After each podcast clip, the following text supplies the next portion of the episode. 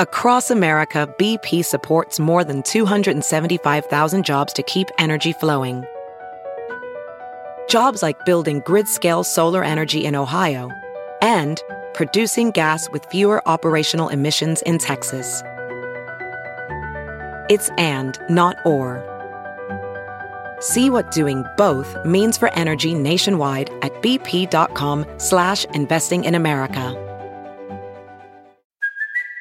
It's Kaley Cuoco for Priceline. Ready to go to your happy place for a happy price? Well, why didn't you say so? Just download the Priceline app right now and save up to 60% on hotels. So whether it's Cousin Kevin's Kazoo concert in Kansas City, go Kevin, or Becky's Bachelorette Bash in Bermuda, you never have to miss a trip ever again. So download the Priceline app today. Your savings are waiting.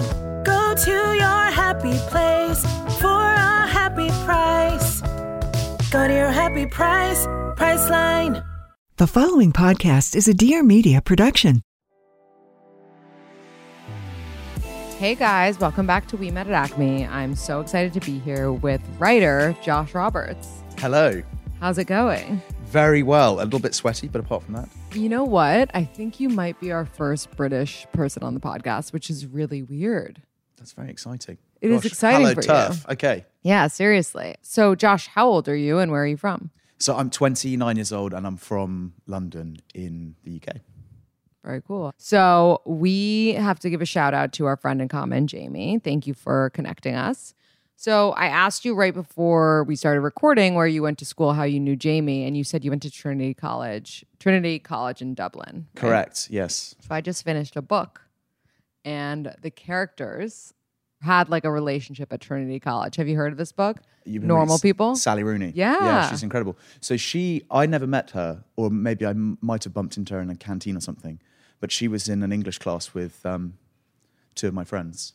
That's so funny. So she's like our age. She's our age and she's incredible. And that book, which one had you read? Um, Normal people, Normal but I haven't read Conversations with, with Friends, which people told me I should have read before. they're inc- they're both incredible Mm-hmm. and also such a I mean you don't have to have gone to Trinity College in Dublin to get the the jokes and to understand what she's going for. Yeah, but she kind of skewers it perfectly I think. For sure. Do you think that the experience you had was similar to what she writes about?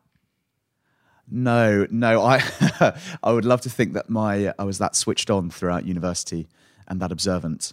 No not at all. We played a lot more uh, video games and Yeah, drank a lot more beer Uh-huh. probably for sure. Well, I mean, they definitely partied, but it sounded like classier, you know. Uh, wait a minute I mean we we, we were quite classy Not that not that video games aren't classy, but they were like, oh, and like you know, she would like make them tea in like her grandma's house in Italy. I don't know. No, nothing, nothing nearly as interesting or Mm-hmm. wholesome. I mean, I for four years did pretty much fuck all. Yeah. Apart from yeah, I got got quite not nearly as good as Jamie, but quite good at video games Mm-hmm. and even better at drinking Guinness. There you go. Mm. Yeah. Anyone who is British, just in general, is an amazing beer drinker. Well, we start younger, don't forget. Right, right. So No, it's true. So even I went for a beer in the city last night and was ID'd. Uh, You know, and I've got quite a beard at the minute, which I thought was That's flattering. well. I actually I thought it was quite flattering actually. Yeah. But you know, we so it's legal to drink in the UK from 18. But I mean, most people would start much much earlier than that. Did you know that Jamie has an app where he registers every single beer that he's ever drank and he gets points for and he's in a competition with my boyfriend Max. I'm not sure if you guys have met. Yes, indeed. And they're in serious competition on this app of who can drink the most unique beers. And I'm pretty sure Jamie has about 500. Yeah, he's doing well. I'm not actually on the app, but I Uh-huh. did chuckle the other night because we went for a beer, uh, your boyfriend, myself, and Jamie last week, and the guest beer in this pub in New York was uh, Stella Artois, which at home would be referred to as wife beater.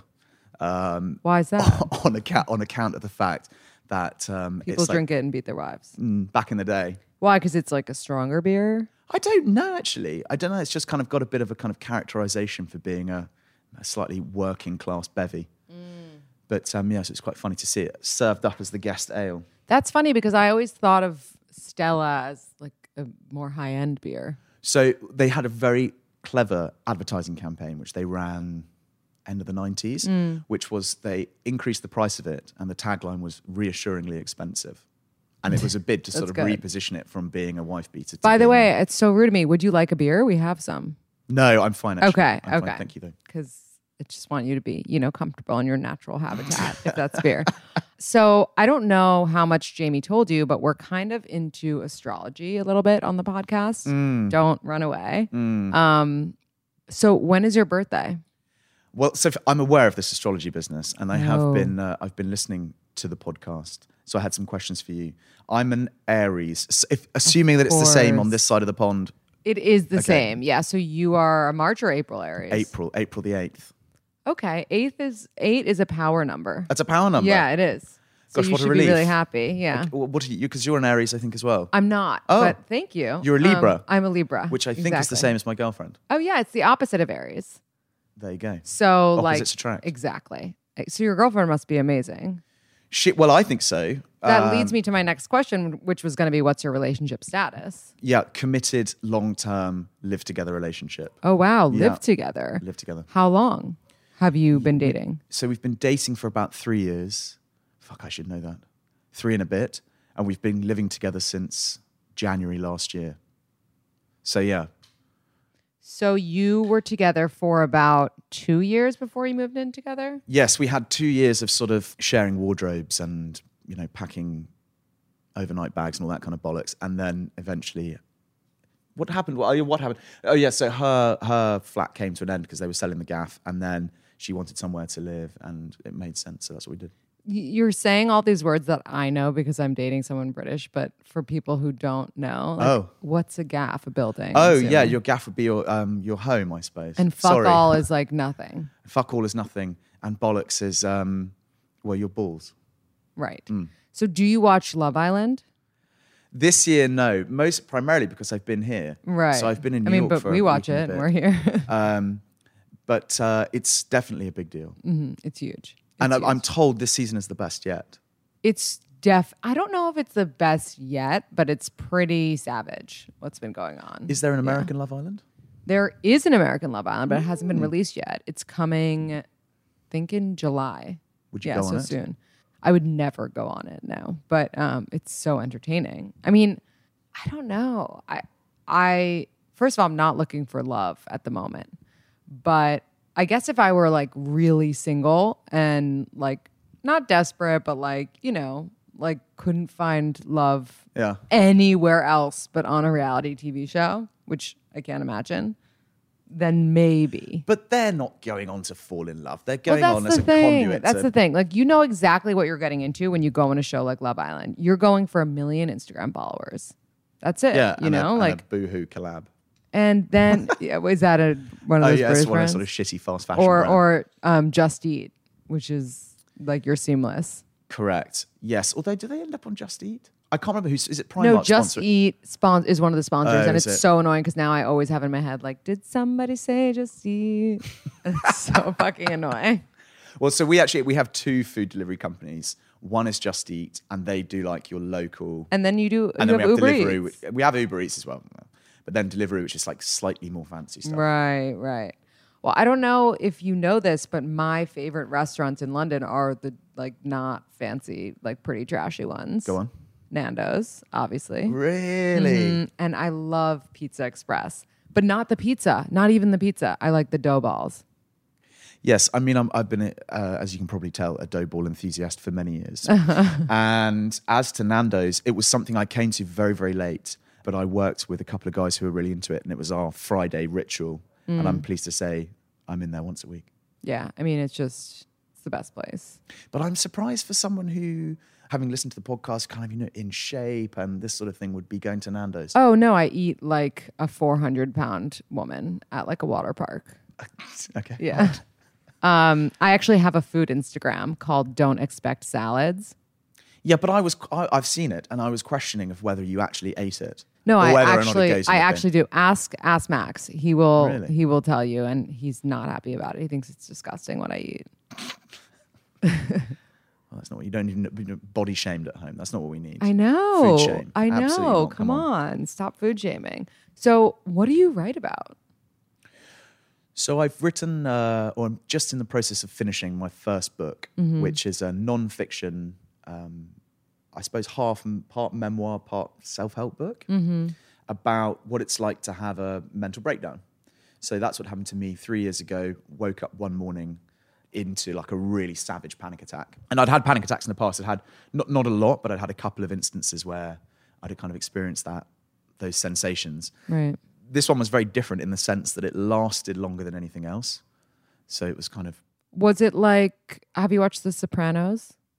Yes, a bit. Was it like Tony's panic attacks where like you're sweating and like you kind of black out a little bit? So I have no idea about Tony's panic attacks. But I Yeah. can tell you about mine, which is yeah. So there's physical sensations, all of the kind of physicality of being nervous. So raised heart rate, constricted stomach, short breath, sweaty skin, dilated pupils, all that kind of stuff, and then a kind of mental terror of the physical stuff is so potent that you you tend to think, or, or uh, for me, the mental stuff is quite singular, and it's just I'm about to die.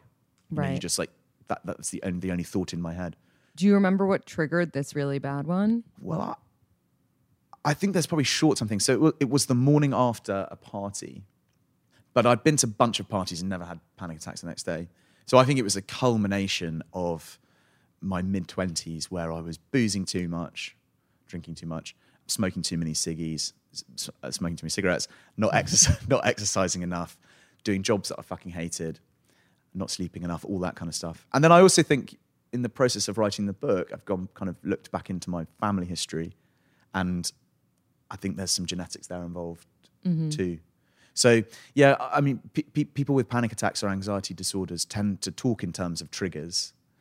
I found that very triggering or whatever. I- I don't know if that applies in my instance. really. Yeah, definitely. Well, I've I've definitely had panic attacks. Not a lot of my panic attacks have manifested physically. Mm. It's been like mental, like I'm mentally tortured in that moment, let's say. But I wonder like because we another topic we touch upon a lot on the podcast is therapy. Is that something that you explored as a result of these panic attacks? yeah, definitely. So I, mean, I know it's like kind of taboo in the UK. Well, I don't know. I think uh, you know the public conversation around mental health in the UK is moving very, very quickly, uh, and particularly with men. Suicide is the biggest killer of men under the age of used to be 45. I think it's now 50 in the UK. So the public conversation is moving quite quickly, pr- primarily because it has to. You know, Right. this, it, the biggest killer of me and my mates is themselves, right? So it's time that you know, we started having this conversation. Um, and as part of that, we're becoming more and more comfortable with the idea of therapy. I- I think it probably uh, jars a little bit with the kind of British psyche, Right. the idea of talking about yourself or paying someone to listen to you talk about yourself. My own experience of it has been hugely positive. So over the co- course of the last three years, I've been doing cognitive behavioral therapy, so less Oh. kind of psychotherapy. My favorite therapy. I'm in it right now. Yeah. And have been. Cool. So yeah, and that's been for me really, really effective. And I Mm. think it also appeals because it's quite a practical form of therapy. You know, the idea is you you learn a series of techniques Exactly. in order to pick apart the bullshit that sort of pops into your head. I think that appeals to men in a way which psychoanalysis or more Freudian stuff probably wouldn't. For sure. And do you have any friends that, you know, would benefit from that therapy who are still kind of like, no, dude, like, it's not for me? Interestingly, I see it more in uh, older people. So I see it a lot in my fr- in my parents' friends and things like that, where they what what they struggle with, which we would now consider to be a diagnosable clinical disorder, they just tend to think of as being you know a bit nervous or uh, you know, I get a bit down or whatever it might be. But definitely with young men, I think there is a problem around getting help and talking about it because you don't want to necessarily admit frailty or weakness. In my instance, it was just it was just so bad that I couldn't not. Right. It was And- so debilitating. And I just have this theory that you just kind of proved true, which is that like men with therapy, like they wait until like there's no other option. Like they wait until like something kind of tragic happens to them, whether it's a panic attack, like God forbid the loss of a parent, hmm. a really debilitating breakup, you know, something like that, where they have no other option. And I feel like therapy can be used as more of a preventative measure, you know, instead of waiting hmm. till like shit's hit the fan. And same with couples therapy as well. Yes, definitely. I mean, the, the question around men and mental health is really interesting.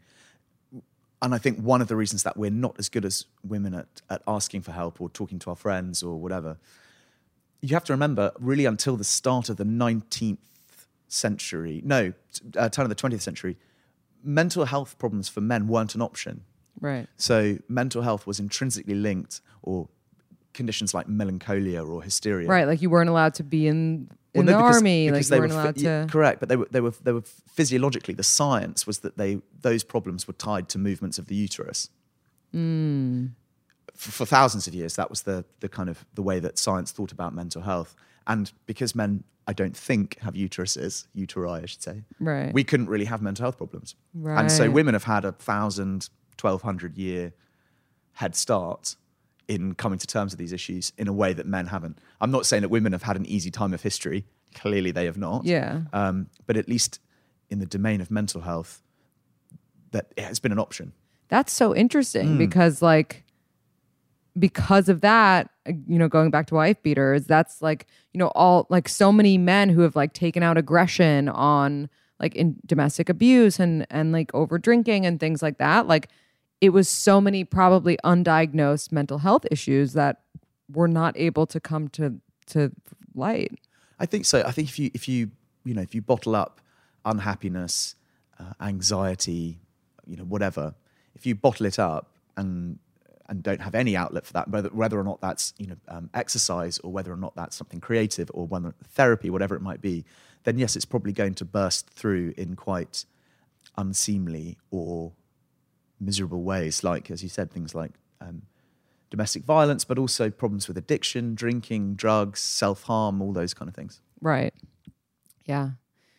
Do you have any friends with problems with addiction and, and things like that? Yeah, I have friends who've had problems with alcohol, with drugs, and I mean, it's a slightly different issue, but it's still an obsessive disorder around Mm-hmm. e- eating as well. Yeah. Like guys with eating disorders? Yes, I know blokes who've had eating, men who've had eating disorders. Yeah. but um, and and you know, girls too. Yeah, definitely. Definitely girls, but it's it's more rare in it's less diagnosed in men, I feel like. Less diagnosed and less discussed for sure. Right, exactly. But there's definitely a problem there. So you live with your girlfriend now. You've been together for three years. I'm Yes. assuming you met her right around like after the panic attack or before. No, I met her probably about six months before. In fact, the first ever panic attack I had happened the first night that I stayed at her flat, and uh, yeah, and I had I asked her to call an ambulance, and then she was in her typical style, quite dismissive of that in a good way, Yeah, in a good right. supportive way, and then it kind of went away for a bit, and then yeah, I had the full like breakdown about six months into our relationship. Yeah. Wow. And how did she show up for you in that situation? Or was it the kind of thing where you wanted to really work on it alone?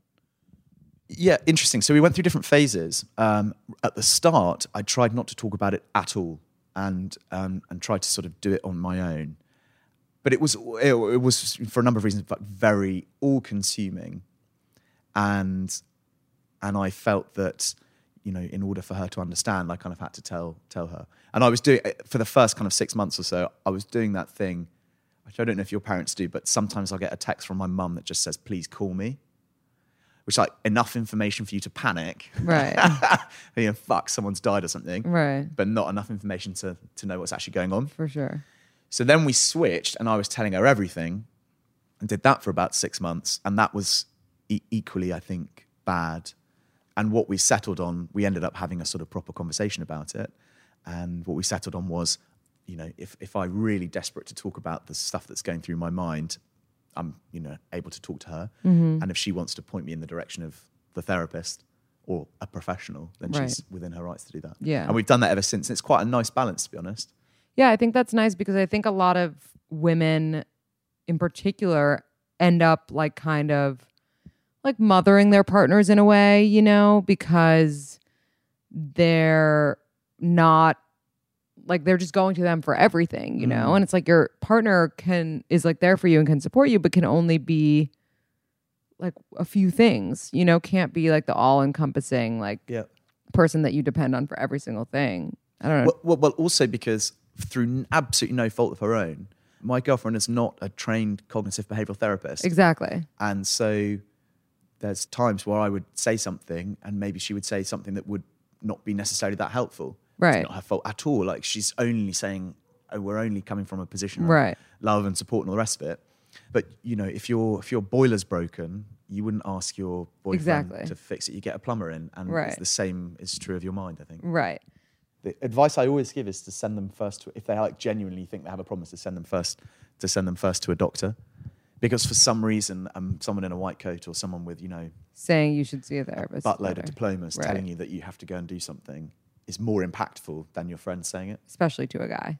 Yes, but I mean that's the other thing is people, and I was the same, right? This is why I think it's quite ha- helpful. Hopefully, in the book we talk about this quite a lot. If you'd pitched the idea of cognitive behavioral therapy, picking apart the thoughts in your brain, if you'd picked this to, pitch that to me before I had these problems, I probably would have told you to fuck off. Yeah. Do you know what I mean? It sounds like hippy dippy, For sure, flower for power sure. bullshit. But the reality is, it saved my life. It's a program of action, and that's It's why I love it Yeah. so much. Yeah. Like I, you know, I was in regular psychotherapy before I was in CBT, and it was it was nice to talk about my feelings, and it, it definitely helped me. But I still somehow, some way within seeing that therapist, got to a point where I was depressed or starting to feel depressed again. And I was like, you know, kind of anti prescription pills. I was like, I don't mm. really want to go on like an antidepressant. Not that there's anything wrong with people who do. But she was like, okay, well, then really your only other option is CBT. And that's when it was like presented to me. And I, I was able to to see it for how helpful it could be. And like, mm. thank God, because I've been loving it. Like it, it actually changed my life. Like I had such a short fuse before that. Not that I don't now, but just the ability to like pause hmm. is life changing for me. Well, it's extraordinary because until you have a, a problem with your mind and the thoughts in your head, you tend to think of the stuff in your mind and the thoughts in your head as being true. Right. Ooh, But- you would like Untethered Soul if you oh. haven't read it. What's that? It's a book about separating yourself from the thoughts in your head. Yeah. Mm-hmm. And you got what you know, once you start talking to people about these problems or once you start receiving therapy or whatever, you come to realize a good portion of what your brain comes up with is is bollocks. Exactly. Um, not based on evidence, not informed by logic. You know, it's just Based on feelings most of the time.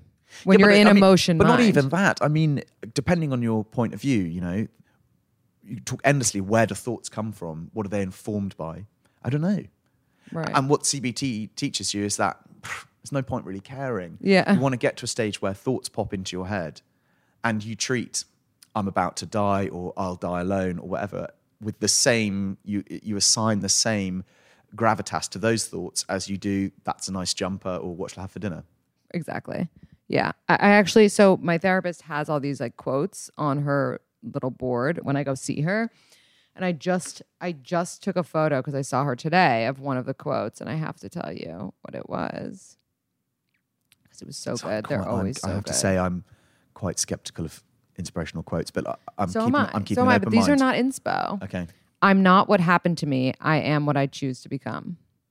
Yes, fine. that's so that's exactly that's exactly what we were saying like you and it's and there's a lot a lot of the quotes that she has are are like riffed off of like i like it doesn't matter you know what happens it's how you react to the situation and that's just like uh you know more about what cbt is Yeah, exactly. You can't stop the thoughts that come into Mm-hmm. your brain, but you can stop the way that you react emotionally and therefore physically. exactly so three years with your girlfriend Yes. you you know and, and there were times where you were struggling with your mental health in terms of sex was that affected by what you were going through Oh, I knew you were going to ask me. You Amer- fucking Americans. Um, so, sex is a part of of so anxiety disorders in particular feed off instances. So, it's the best way of saying this. There are some. There, the easiest um, elements of an anxiety disorder to deal with are the ones where the thoughts don't come true, right? So if you if I was trying to CBT a thought like I'm going to it, if I was trying to CBT a thought like uh, I'm going to die alone, then the CBT techniques would say, okay, well let's let's think about the Where's the logic for that? Where's Mm-hmm. the evidence for that? Actually, you've had this anxiety problem for three years, and you know you've still got a girlfriend, and your friends are still hanging around, and you don't experience loneliness. Okay, probably that thought is bullshit. Let's move on to the next one. Right. Like as you know, that's how you work with CBT. The problem with things like sleep and sex is that the thoughts come true. So the more you think about sleeping badly, the more that you worry about Right. not being able to have sex, the more those things become true. And Why is that? well, because they're physical manifestations. Your mm. brain can't stop you from breathing or your brain can't make you die alone, but it can make you not sleep and it can make you lose your erection or whatever it might be. Right. How's it affected us? Not very much, actually, I don't think. It's not been a big problem. Right. But I just wonder and feel Here free she's to digging away. Feel, feel free to tell me to shut the fuck up. But three years later, like, are you still having sex the way you were in the first year of your relationship? Like, how often is it happening? I just wonder because I know what it's like when you live together here. Yes. I don't know what it's like when you live together there. No, I think you go through phases, but I mean, we, you go through phases when you're not living together and when you are living together and when you have an anxiety disorder and when you don't. It's not been, um, you know, like being desperately unhappy for a period of time is obviously not going to be good for your libido and your sex life. But um, no, it's been, it hasn't been a red flag. I don't think. I mean, I'm, you really should ask the other side. How often do you think couples should be having sex Oh, who live together? Lindsay, I have no fucking idea. What's what's the average plus ten percent? I have, Would be my I have no idea what the average is. I'm curious. So yes, I don't know. I imagine. I mean, Brits again have a reputation for being quite buttoned up on these issues. Mm. I have no idea. What do you think? I would mean, say maybe once entirely. a week, if that. Like sometimes, you know, it's hard when you're living together. You're working really hard. It's nice if you can do it once a week. Yeah, but also slightly like who gives a shit so long as both sides are happy. Mm-hmm. Exactly. Do you know what I mean? So before you met your girlfriend, you were dating. Yes. And I'm assuming you were single at some point in your life. Yeah, I mean barely. So, Oh, so I you're think a I, when I- monogamous? When, when we were emailing uh, about coming on the show, no, not monogamous, monogamous, but I've just had a series of long-term girlfriends. So Mm-hmm. in 12 years, I've had four girlfriends Oh wow. with small breaks in between. Do you think that all of the relationships that you were in kind of like prepared you for this one? Probably, yeah, probably. I mean, you learn over a, co- over the course of time what you do and don't like in in someone, and um, you know what you're looking for in a in a partner. So definitely that. But they're all. I mean, I, I was thinking about this on the way in on that fucking subway, and and uh, trying to work out. You know, do I have a type? I don't know. I think it's like funny is important For sure. and smiley is important and someone who can hold their own is important for me Yeah. and i've it's taken 12 years to sort of work work out that that's what What would your exes, let's say, say that you need to work on the most in relationships? oh my god and surprise, of they're them- all here tonight. Fuck. No, I think they would they would all say similar things about like have probably quite a short fuse, like you were saying. Mm-hmm. I think they would probably say that I'm probably too much of an extrovert and not enough of an introvert, too much of a talker, not enough of a listener. I see. And then one, the I've only ever broken up with one person, as in I've done the breaking up, and I think that person in particular would would suggest that I go to breaking up school because I not least it's the only time I've ever done it my entire life, but I was dog shit at breaking up with someone. So I would How did you do would it? imagine that'd be some feedback. Lindsay, it wasn't good. I did it on the first night of a three night mini break in Oxford, Oh God. and So what did you do with the other two nights? was quite pissed. Well, actually, I, I stayed and she left. and she left. Why did you li- let her leave? Why didn't you give her? Well, a it was her place? choice. It was her choice, and I had booked this fucking hotel, and so yeah, it was no, it wasn't good. Yeah. You know, it's weird. I don't know if that's an Aries man thing, but I, the only person who broke up with me in such a terrible, like honestly horrific way was an Aries man. Was an Aries man, but I mean, so it wasn't intentional. Right. I mean, and I've been I as the fact that It was like impulsive it because you were ha- uh, you were having a fight and one Yeah, I mean, we'd been out for dinner and she'd been in a grump because they didn't have the right thing on the menu or no, worse, she'd done that thing where she was like, I'm not going to eat. And so I was sort of sat there, you know. Anyway, that pissed me off. And then we, we left and we had a sort of mini row on the way back to the hotel. And she said something along the lines of, why don't we just break up? And I said, yeah, maybe we fucking should. And then it went from there, really. Wow. Mm. I need to know. Do you remember her birthday? No, not a clue. Sorry. So how long were all the Why? Are you doing a relationships? star sign thing? No. How long were all these relationships?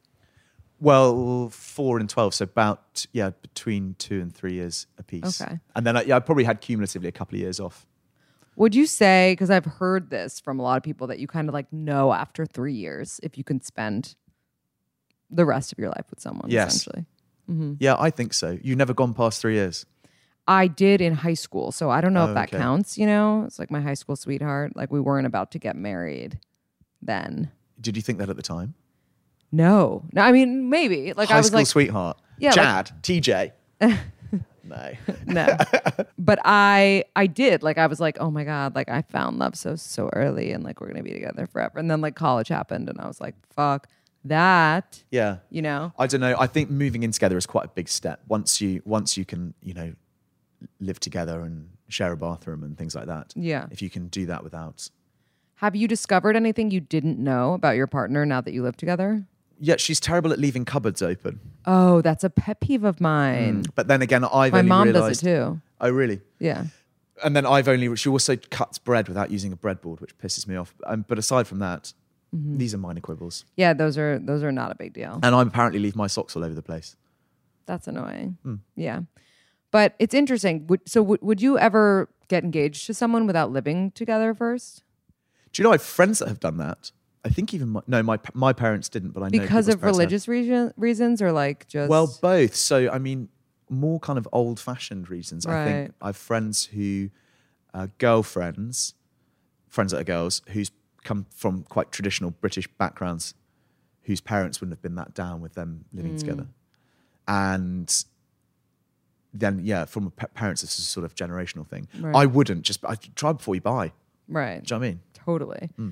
Do you guys split rent? Like and do you do you talk about money openly because you've been dating for 3 years? Just- Yeah, we do, we do, and she because I'm writing the book at the moment.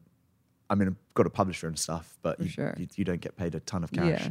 for your first memoir, and so she's earning more money than me at the moment. So she'd do a bit more of that, and then you know, before when I was earning a bit more money, then I'd do a bit more of that. We're Sure. quite open with it.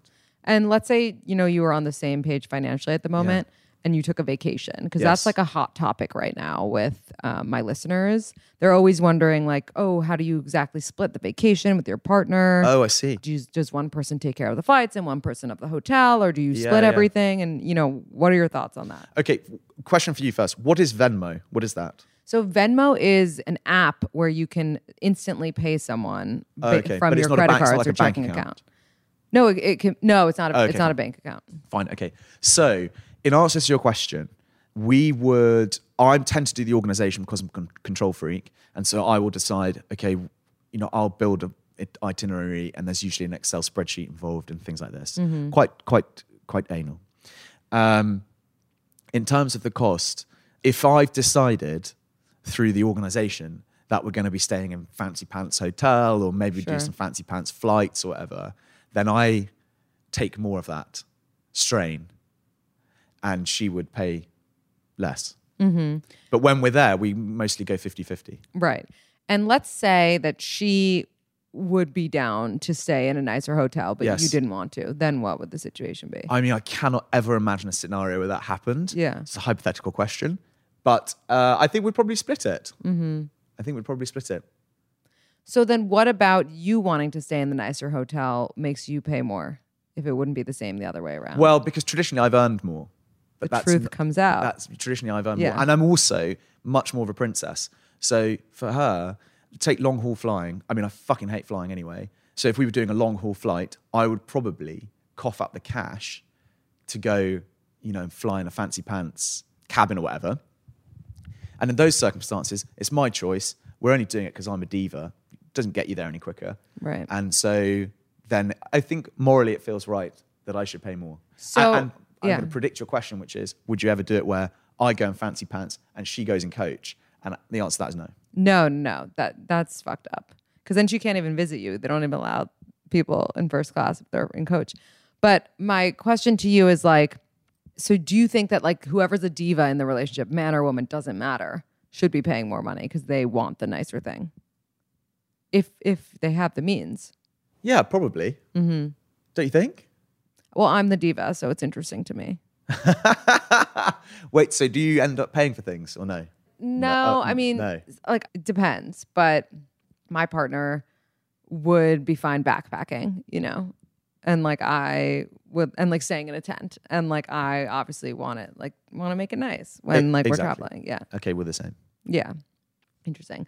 Okay, so I don't know how, but our time is more or less up, so we're gonna do our last question Oh my word. which is even though apparently you hate quotes, we end with a quote, or it could be a piece of advice, or like just inspiration that you've heard over the years. Could be a poem, you know, since you're a writer, whatever, whatever floats your boat.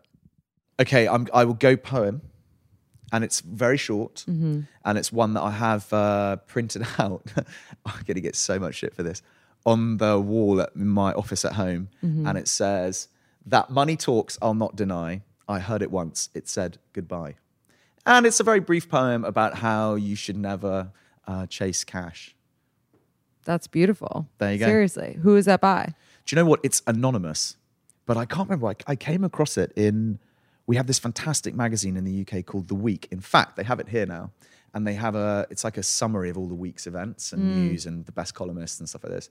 And they also do a wit and wisdom column where they list all the clever things that clever people have said, and it was one of those. Amazing. And then I'm just going to stick in this question because you're traveling, you're in New York right now, and your girlfriend is in London, I'm assuming. Yes. How do you, how often are you communicating when you travel? Oh, every day. Mm-hmm. Well, of course. I, I mean, I hope so. But Yeah. like every minute, or like, are you FaceTiming once a day, or is it just like check ins? Oh, I see. No, it's mostly check-ins, but also in the process of writing the book, I will send her a voice note at the end of each day with the words that I've written, and then she will send me a voice note with the feedback for that. And that's something that we've been doing for uh, well ever since I started writing the book. So Wow. You sounds like you got a really good one who is willing to do a lot for you. yes, really and she's also a brilliant editor. She got a first class degree in English from uh, Newcastle. So Oh, wow. and I don't have to pay for it. So That's amazing. well, I pay for Lucky it. I, no, I pay for it. Um, amazing. Thank you so much, Josh, Thank for having me. being on the show. Can you let everyone know where they can follow you, find you, read you? Yes, by all means. So you can pre-order the book. The book is called Anxious Man: Notes on a Nervous Existence, and that's available to pre-order from Amazon in August. You can follow me on Instagram. I mean, fuck knows why you would. um, it's at Edgy Robbo, created in a moment of madness. Can you spell that? E D G Y R O B B O? Okay. Because when Instagram first arrived, it was considered edgy, so it was sort of play on that. Mm-hmm. And don't follow me on Twitter. Just don't bother. It's me going at British Airways. Why are you late? Right. Letting out your anger.